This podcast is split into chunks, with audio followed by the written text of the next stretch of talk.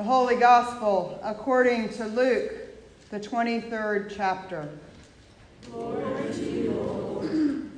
when they came to the place that is called the skull, they crucified Jesus there with the criminals, one on his right and one on his left.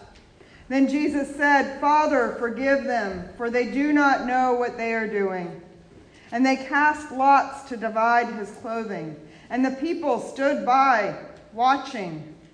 But the leaders scoffed at him, saying, He saved others. Let him save himself if he is the Messiah of God, his chosen one. The soldiers also mocked him, coming up and offering him sour wine, and saying, If you are the king of the Jews, save yourself. There was also an inscription over him This is the king of the Jews. One of the criminals who were hanged there kept deriding him and saying, Are you not the Messiah? Save yourself and us. But the other rebuked him, saying, Do you not fear God, since you are under the same sentence of condemnation? And we indeed have been condemned justly, for we are getting what we deserve for our deeds. But this man has done nothing wrong. Then he said, Jesus, remember me when you come into your kingdom. And he replied, Truly, I tell you, today you will be with me in paradise. The Gospel of the Lord. Praise you, O Christ.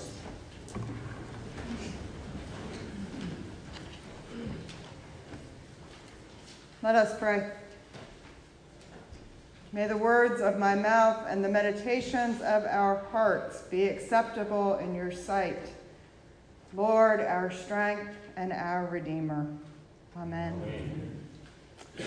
Today is the festival of Christ the King, or Reign of Christ. It was first established by the Catholic Church in 1925 to witness against the increasing secularism of that age and in defiance of the rising fascism of Italy's Mussolini. And it is the eve of a new year in the church. Next Sunday, Advent begins, but for the last six months, we have been in the long green season of ordinary time when we have watched as Jesus and the disciples traveled to Jerusalem.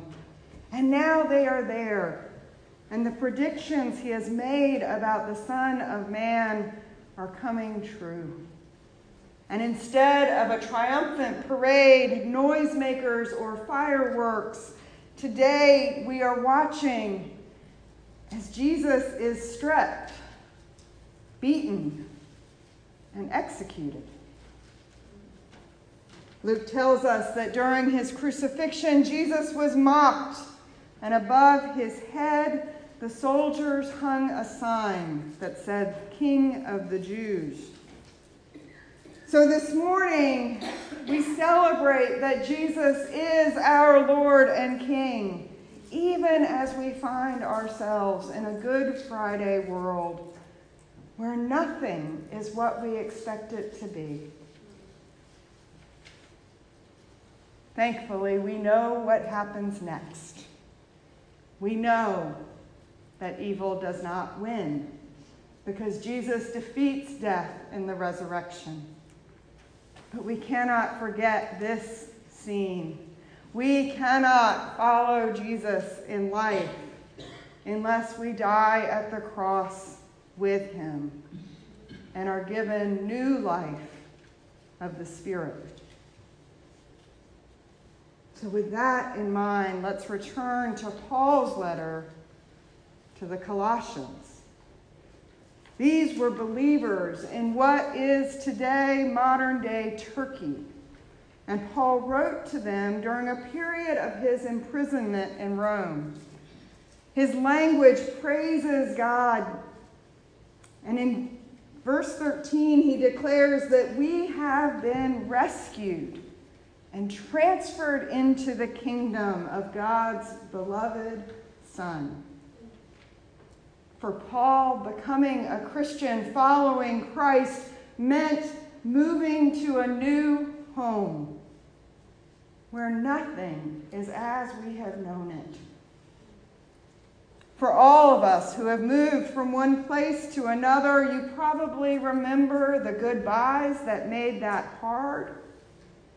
Cherish sweet memories, and perhaps you even hold on to a wistfulness for the places you left.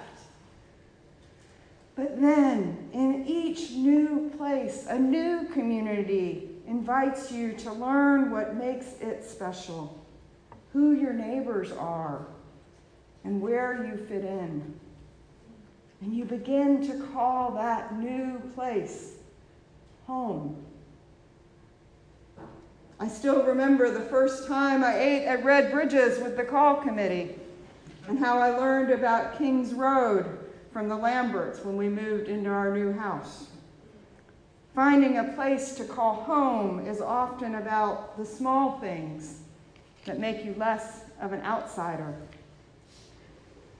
As Christians, we are invited to make our home with God, to learn new rhythms and language and discover who God is through scripture and music, study and prayer. You wouldn't move to a new neighborhood and continue to live exactly as you did someplace else. Just going out your front door would force you to do things differently, let alone food shopping or visiting a new school or the bank or a pharmacy. In the same way, God invites us to explore and discover the kingdom of God with a holy curiosity and an eager anticipation for where God will appear. And there is room here for any one of you who has never moved. Maybe you think you know all the insider language and the shortcuts. There's nothing new under the sun. You have known the traditions and words of the liturgy, the Bible stories, and the hymns for as long as you can remember. But you are invited to participate in this kingdom life as if it were brand new to you, too.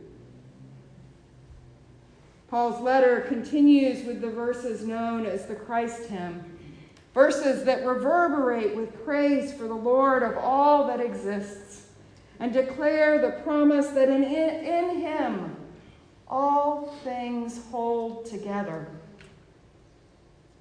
In him all the fullness of God was pleased to dwell, and through him God was pleased to reconcile himself to all things.